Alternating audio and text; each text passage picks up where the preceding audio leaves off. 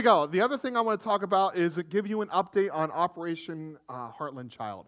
We've been collecting money, so uh, one thing I have learned in my four or five weeks out is just because I know doesn't mean you know, and just because you know doesn't mean I know. So here's what happened, and here is what is happening. We raised about $775 for this, which was, uh, in a moment of honesty, uh, more than I was anticipating. And so we, we called, I called, and we got uh, two families that we were able to help. And so uh, Joey has been in contact with one. I've been in contact with the other. And then Joey went and he uh, spent time with each of those families to give them uh, money for his family. He went out and actually bought some presents and was able to deliver them to his family, not his family, his family he was in charge of. And so uh, he was able to make contact with them, and he is following up with them as they have, as he has opportunity. Uh, for the family I was in contact with, they didn't want any gifts. They have a medical emergency, and one of their loved ones is in a hospital that is far away. So we decided just to give them gift cards and uh, some gift cards to local restaurants as they travel down to the hospital because the hospital that their loved one is at is not local. So we spent about $500 and we have about $200 and $250 that's just sitting in the bank because we just didn't want to give that out without uh, making sure we did due diligence. So we still are sitting about 225, $250, and th- that can go in one of multiple ways. Uh, the first one is we're just going to sit on that and wait till a family comes that we have need of, and then we can bless that and do the same thing follow up.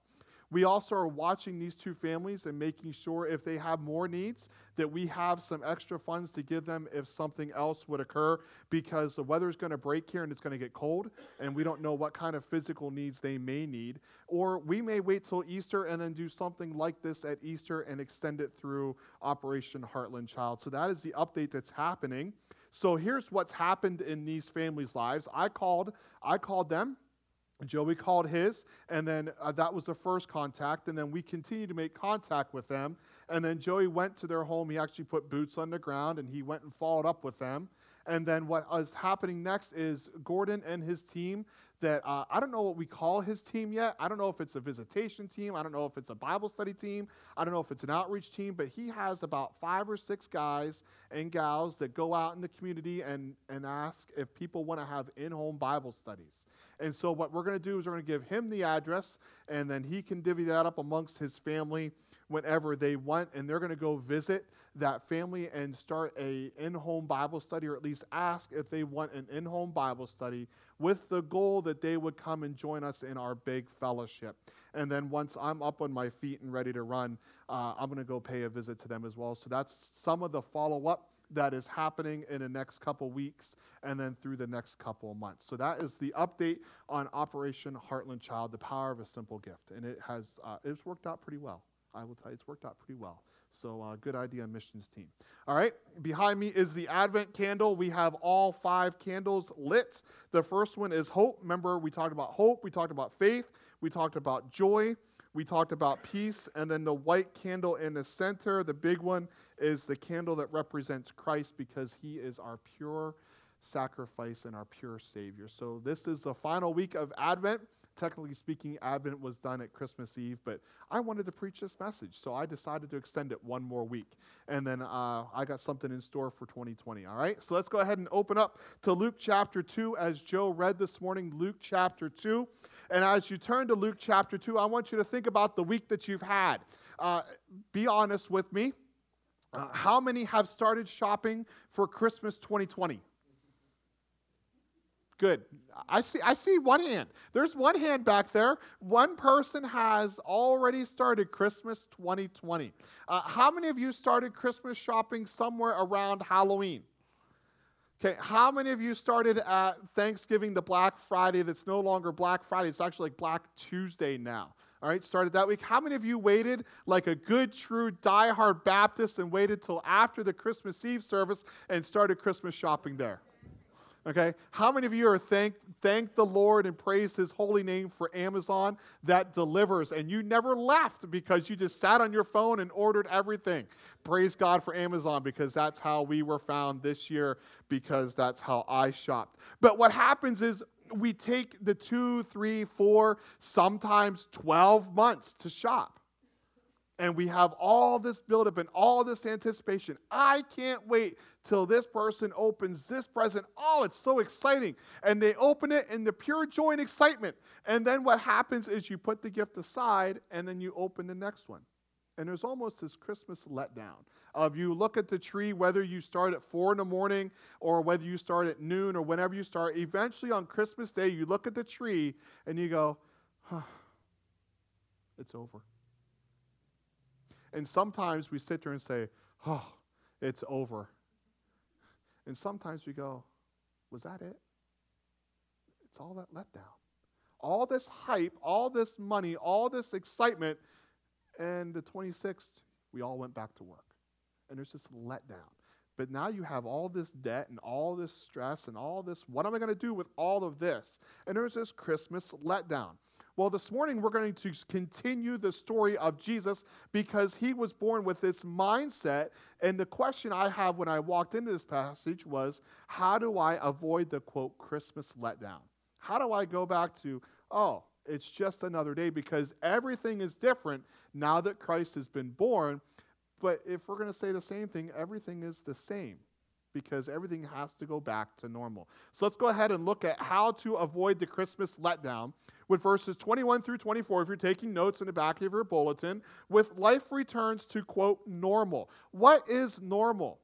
I don't know what normal is, but things get back to life as the regular routine before Thanksgiving before christmas you get up at 7 you make the coffee at 7.10 you get up and you get to work by 8 you go to work from 8 to 4 you get home at 4.30 you do dinner you take the kids to basketball practice volleyball practice whatever practice and then you go to bed and you wake up the same thing. And life gets back to that normal routine because you've had a couple days off. And you get that oh nothing really changed but everything changes. So life returns to normal. All right, let's look at God's word in verses 21 through 24. Now, when eight days were completed for the circumcision of the child. All right, so hold on, let's stop right there. Genesis chapter 17. God told Abraham there's going to be a special sign. All the males need to be circumcised. They waited eight days for the male child to be circumcised. So at this point in verse 21, Jesus is eight days old. They waited for that. This is normal, all right? Jesus is not normal. Jesus is unique. He is special. He is the Son of God. But yet he still has this, if you will, normal routine of life that happens. All right, he is a Jewish boy. They know what they need to do according to the customs of the Old Testament.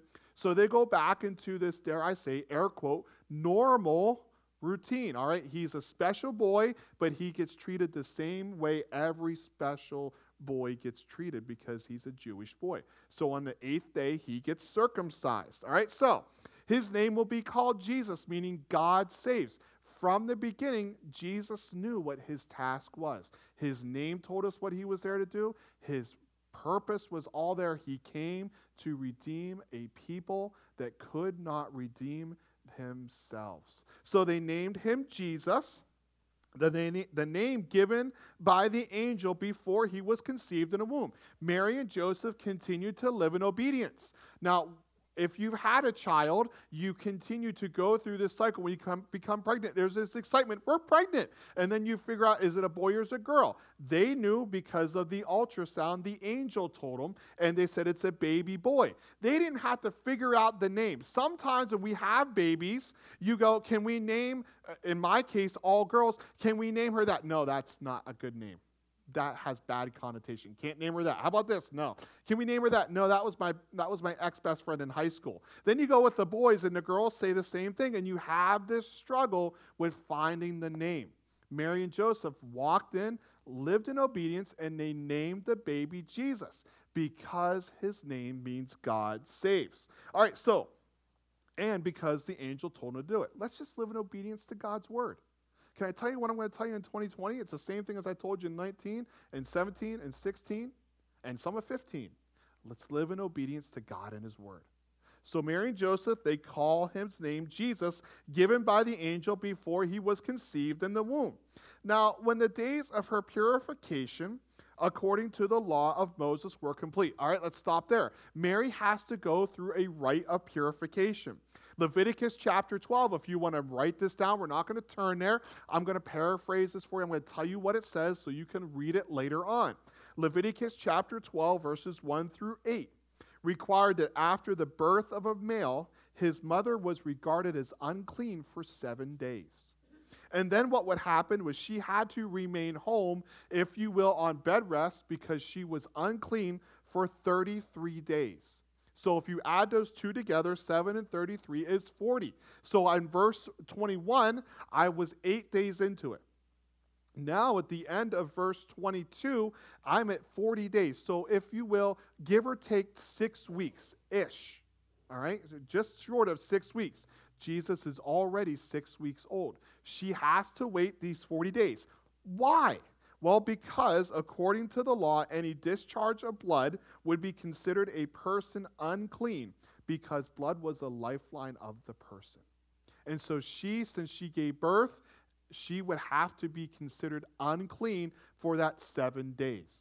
Now, if you really want to get deep, here's one of the questions I have is if she would have birthed a girl, she would only be unclean for eight days total. So with a boy, it's seven days no matter what, and then she has an extra day for the girl. But with the boy, she's seven days no matter what that week, and then she has 33 added on to her uncleanliness versus one for the girl. You're asking why. I can tell because of your face, the way you're looking at me. I don't know why. Commentators are they really they really don't know some of them take a shot in the dark and say maybe it's because of the woman and she's going to have her cycle and that's going to help her and that way she's going to if you will pay it forward. No commentator really says this is why it happens. It's one of the many questions that we can ask god. But what happens here is in the end of verse 22 it's at day 40 six weeks all right?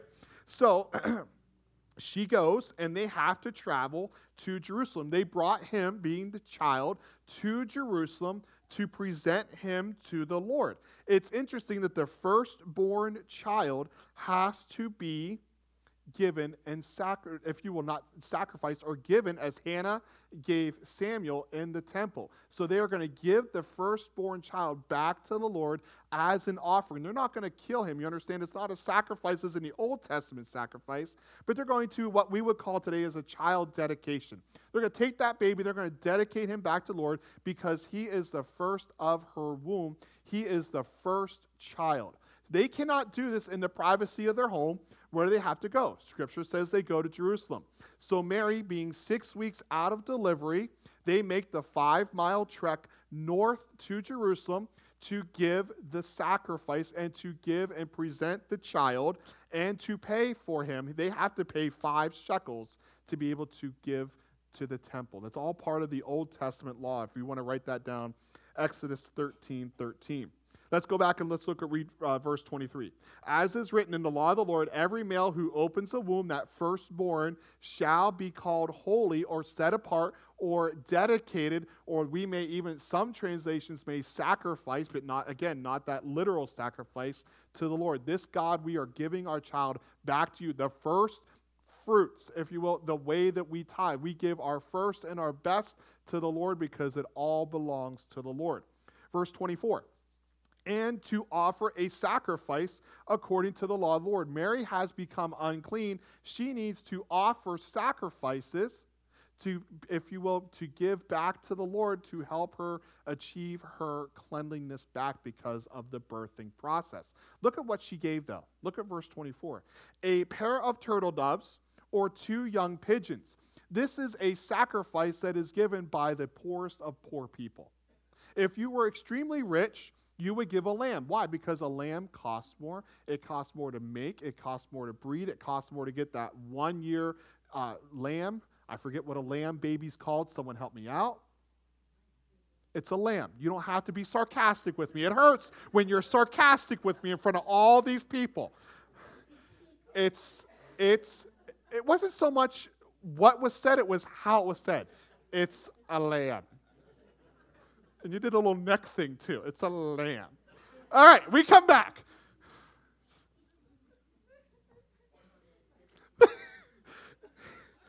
so, what's this tell us? this tells us they have to give a poor sacrifice. Stop and think. Who did not come yet? The wise men. The wise men are not here. Why? Because what did the wise men bring? They brought gold.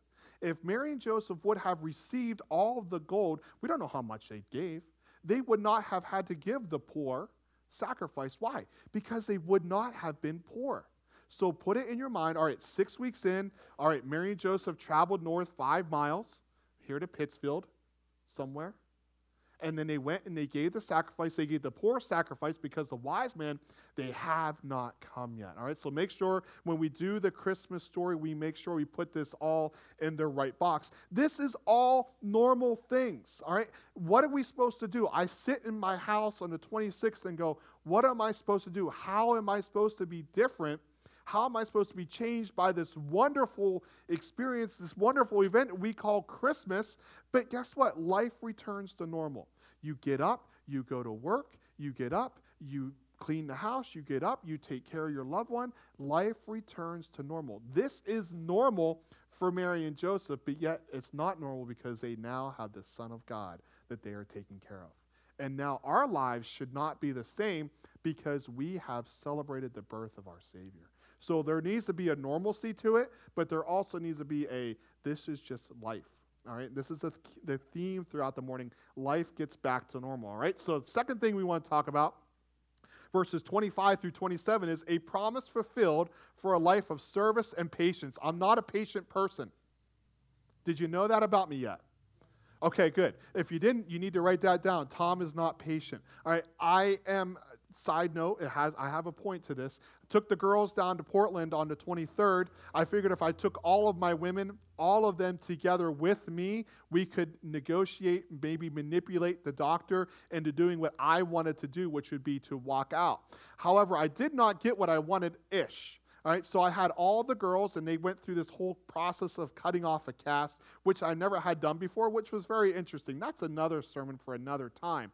But she walked in, and, and we're in this big room, and she goes, Oh, you brought all your girls. I said, You bet. I said, I'm walking out of here. She goes, Nope. And I said, I brought my walking boot. She goes, No. And I did the next best thing. You know what I did? I cried. Yes, I cried not big tears. I just gave her the puppy eyes. I practiced it all week. I, I, are you sure?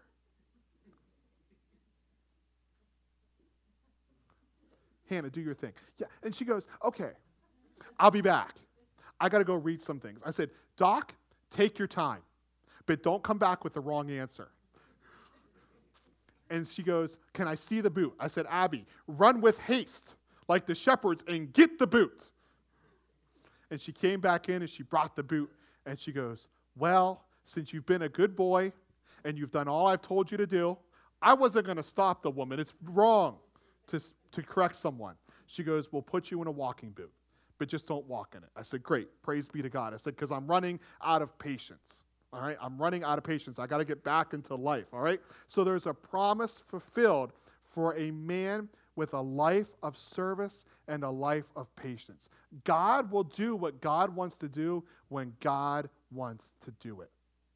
Regardless of how much we manipulate Him, God has a plan. There is a plan that He has re- revealed in Scripture. We know about three quarters of it. The only thing I don't know is when Jesus is coming back.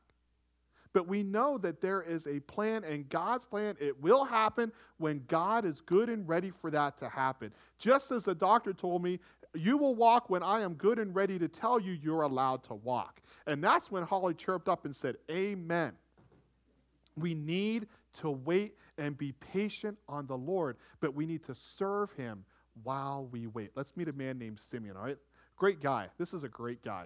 All right, and behold, there was a man in Jerusalem. Remember, they're in a temple. They're in there to, for the sacrifice, to sacrifice the pigeons because of their tax, or because of their poorness and, and for the cleanliness. So they're, they're in, a, in the temple in Jerusalem, there was a man named Simeon.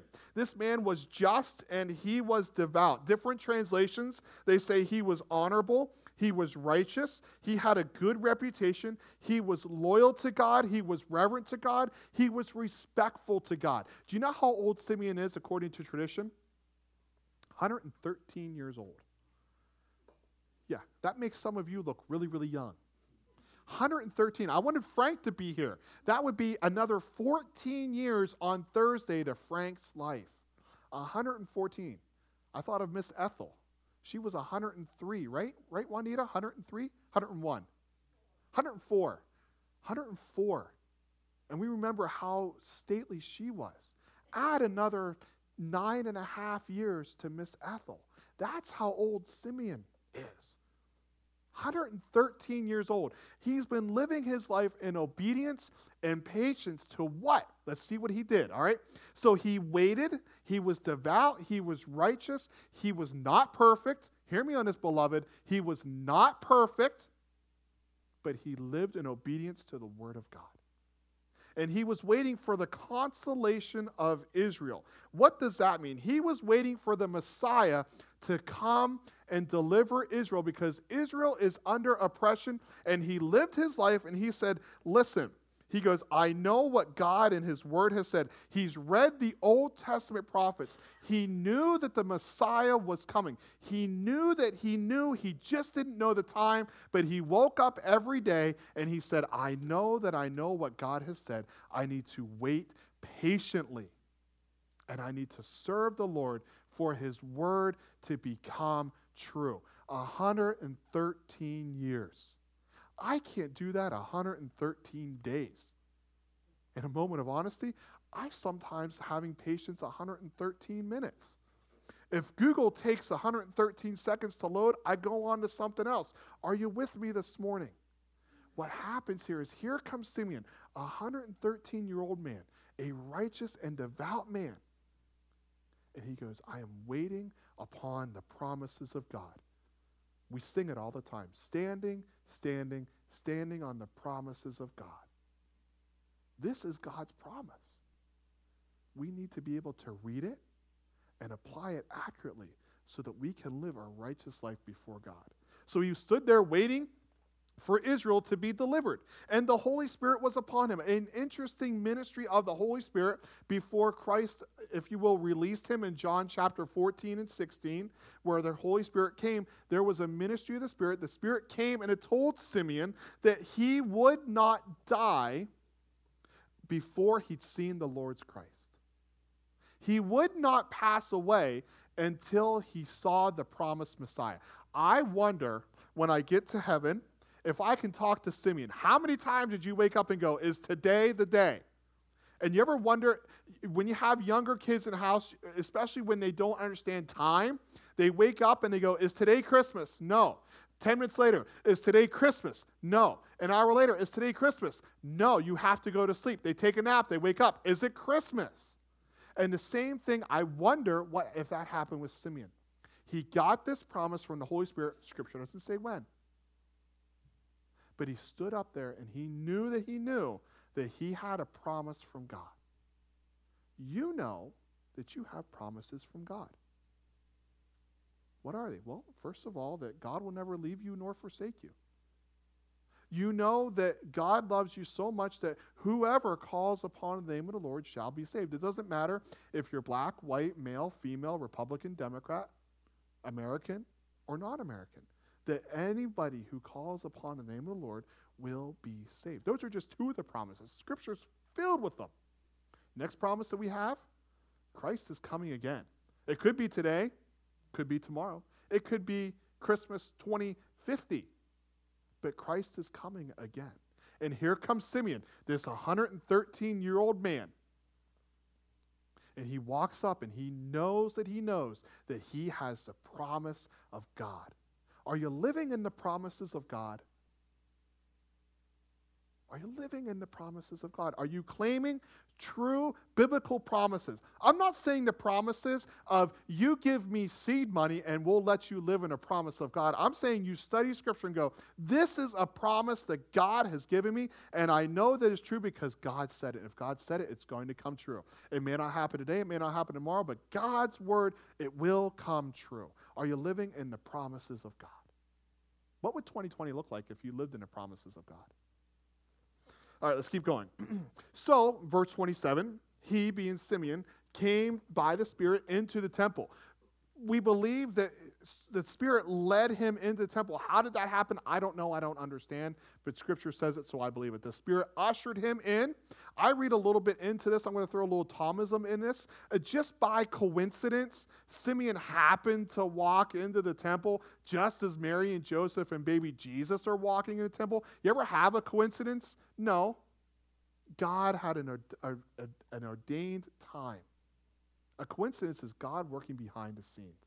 But here comes Simeon being ushered in by the Holy Spirit, and he came into the temple where Mary and Joseph were in verse 24, giving their sacrifice. And when the parents brought in the child Jesus to do for him according to the custom of the law, here they come. There's this divine encounter. I no longer, tr- I try not to say, hey, fancy meeting you here. I try to say this is a divine encounter. This is a divine appointment that you and I, because who would have thought that both of us being here at a certain time, at a certain place, it just happened. God put us here. And you see that through the work of the Holy Spirit, Simeon is ushered into the temple. I read Warren Wiersbe, he's a great commentator, he's a good guy, and he wrote, he wrote it this way. Simeon, holding the Christ child, he says, He, being Simeon, was a man who was led by the Spirit of God taught by the Word of God and obedient to the will of God, and was therefore privileged to see the salvation of God. Oh, if I were to be like Simeon. If I were to be like Simeon, who was always led by the Spirit of God. Are you led by the Spirit of God? Or sometimes do we do what we want to do because that's what I want to do? Simeon, 113 years old, he walked and was led by the Spirit of God.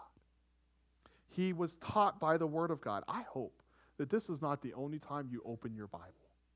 Whether you read it, whether you listen to it, whether you do it by paper, whether you do it by electronic, whether you do it on your computer and it reads to you, don't misunderstand. It doesn't matter to me. Just get into the Word of God. Get into the Word of God. One of the things I love to do is have Scripture played while I read it. It helps with my articulation of speech. It helps with my rate of speech because sometimes I get excited and I go too fast and your ears can't catch up. It's not my fault, it's your fault, right? And so what happens is it helps me because here's the thing you're either an auditory learner or you're a visual learner. I'm visual. I got to see. You could tell me something all day long and it just won't get through my thick head. You tell me and I write it down, I see it, boom, it's there. So I see it, I hear it, and then I internalize it, and now it's in. I don't have a preference how you be taught the Word of God. Get into the Bible. Five minutes a day, 10 minutes a day, 20 minutes a day. Play it in your car. He was taught by the Word of God.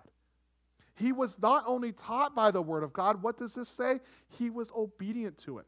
It's one thing to hear it, another thing to obey it. I heard everything my doctor said.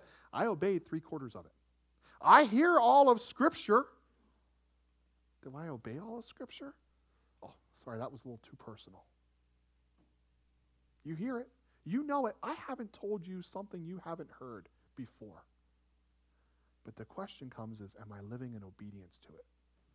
And finally, he was privileged to see the salvation of God. You can't experience the blessings of God unless you live in the obedience of God. You can't do it. It just won't happen. So here it is. Great quote by Wiersbe. Simeon was a man who was led by the Spirit of God, taught by the Word of God, and obedient to the will of God. Therefore, he was privileged to see the salvation of God. Put your name in there. Is that saying you? Does that show 2019? Because in four days we're all going to make New Year's resolutions.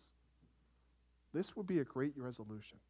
2020, I want to I want to work more towards, not because I have to, but because I want to. I want to be more led by the Spirit of God.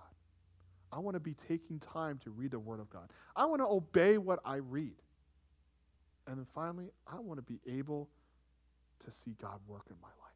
What a great 2020 New Year's resolution. Let's keep going, all right? Third thing is enjoy the blessings of a fulfilled promise. Enjoy the blessings of a fulfilled promise. There was nothing, hear me on this, there was nothing more enjoyable than taking a shower. because I can take this piece of shackle that they call a cast off. And I took a shower.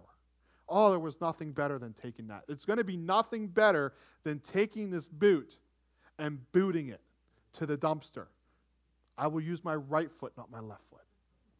And I'm going to experience the blessings of obedience and the doctor's fulfilled promise. I'm stretching this. Come on, stretch with me a little bit. Some of you are worried. I'm not going down a heretical road. I'm just trying to apply this in a real day life. And if it's that enjoyable for me on this earth, how much more enjoyable is it going to be when I live in obedience to the will of God and see Him work in my life? There's nothing that brings me greater joy than watching people live in obedience to God's word and then God just showers blessings on them. Oh, that gets me excited. That gets me excited. So let's look at the enjoyment of the blessings, all right? So he, being Simeon, took him, being Jesus, the Christ, he's what, six weeks old. He lifted up his in his arms and he blessed God. And he said, Look now, you are letting your servant depart in peace. Simeon is saying, Everything has happened. I'm going to die. Hate to be the downer on a Sunday morning, but this guy is sitting here going, I'm holding the baby. God has kept his promise. I'm going to go to heaven. There is no sadness there. There is only extreme joy. There is extreme happiness because God has fulfilled his word. Randy said it this morning, and I'm not going to quote him exactly, but he said there is a great joy this is how I heard it, Randy. There's a great joy when you go to a, a funeral of someone that is saved. And there is a great, there's not joy. Hey, there's no joy, but there is a peace. And we grieve as those who have hope versus those when they go to a service that do not know the Lord, there's no joy. There's only grief. Simeon here, in my mind's eye, I see him and I, I'm pointing here, it's Frank. I see Frank jumping up and down, going, I've achieved the promise. And he blesses, Simeon blesses the Lord. And he says, You're letting your servant depart in peace according to your word. For my eyes have seen your salvation. He knows what Christ is coming to do. It is God saving his people. Let's keep going for which you have prepared before the face of all people. 32, a light to bring revelation to the Gentiles. Who are the Gentiles? Well, non Jewish people. So Jesus didn't come just for Jewish people, he came for non Jewish people, the Gentiles. That's you and me. We're Gentiles. He came to save you and I. That is great news. This is a prophecy of Simeon saying Jesus came to save all people. What do you have to do? You have to accept the gift. I haven't heard a story yet of someone saying, My tree still has all of my presents because I have not ex- eh, decided to receive them. You took it, you said thank you, and you opened it. It's the same thing with your relationship with Christ. There's a present under the tree, it's Jesus. You have to receive it and open it. It's that simple. So, the glory of your people, Israel. And Joseph and his mother, which would be Mary, not Joseph's mother, but the mother of Jesus, Mary marveled at those things which were spoken of him. I don't know what this means. I don't know what this means, but it intrigued me. So commentators are split on this, and when they're split, I like to tell you commentators are split. And this is what they think. They think some of them go, This is amazing that this man is doing this. Some commentators say Mary and Joseph were just writing this down, going, Wow, I didn't understand all of this. I didn't understand that this was going to happen. And they're almost, if you will, writing this down. Scripture says Mary treasured these in her heart. Most commentators think that Mary and Joseph are still trying to put their heads around what it means to be the parents of the Messiah. So they're still understanding and grasping the concept. Same thing happens in Scripture. Some of you have been saved for 80 years, and you open up Scripture, and new truths come they've been there your whole life. You're just in a different stage of life, and you see new truths that you can apply. That's where some commentators sit. I'm on the fence. I can be pushed either way. All right, let's keep going. So they looked at this, they marveled at those things which were spoken of their son Jesus. Then Simeon blessed them, and he said to Mary, the mother, Behold, this child is destined for the fall and the rising of many in Israel. Simeon looked at her and said, Jesus is going to be the dividing line. Some are going to rise and they're going to follow him. They're going to love on him. They're going to be his disciples. They're going to just follow him, they're going to leave everything to follow Christ. There are going to be some that are going to walk away. There are going to be some that just do not want to follow him. You ever go out and try to share your faith? You, do you believe in God? Yes, I believe in God. I would say most people believe in God. But you want to divide the conversation, go, where are you at with Jesus? That's the rising or the falling. And that is the question that we come to this morning in this passage is what have you done with Jesus? He's going to be the dividing line. He's going to be the one that cuts the, the bone from the marrow. Boom, right down the middle. Some are going to follow, some are going to fade. Where, there's no middle ground here. There's no gray ground. There's going to be some that are wishy washy. There's going to be some that kind of sort of follow. No, it's either you're going to follow or you're going to fade. Which one are you? We'll get to that in a minute. So, verse 35 Yes, the sword will pierce through your own soul. Uh, Simeon speaking to Mary, she speaking of the grief and the anguish that she is going to experience at the crucifixion of Christ in 33 years. And then uh, the rest of it says that the thoughts of many hearts may be revealed. Jesus is going to reveal your heart. You can hide it from me, I can hide it from you, but we can't hide it from Jesus who sees all. Three questions, and then we're going to end for this morning. The first one is Am I following or am I failing? Am I following or am I fading? Verse 34. This whole question is based on verse 34. Another way of saying it is where am I at with my relationship with Christ? You're ending one decade and you're starting a new decade. Maybe you need to start a new decade with a relationship with Christ. Maybe you need to go into this new decade saying, I need to strengthen my relationship with Christ. Are you falling or are you fading? Are you following or are you failing? Which one are you? Second question is Am I living in the promises of God?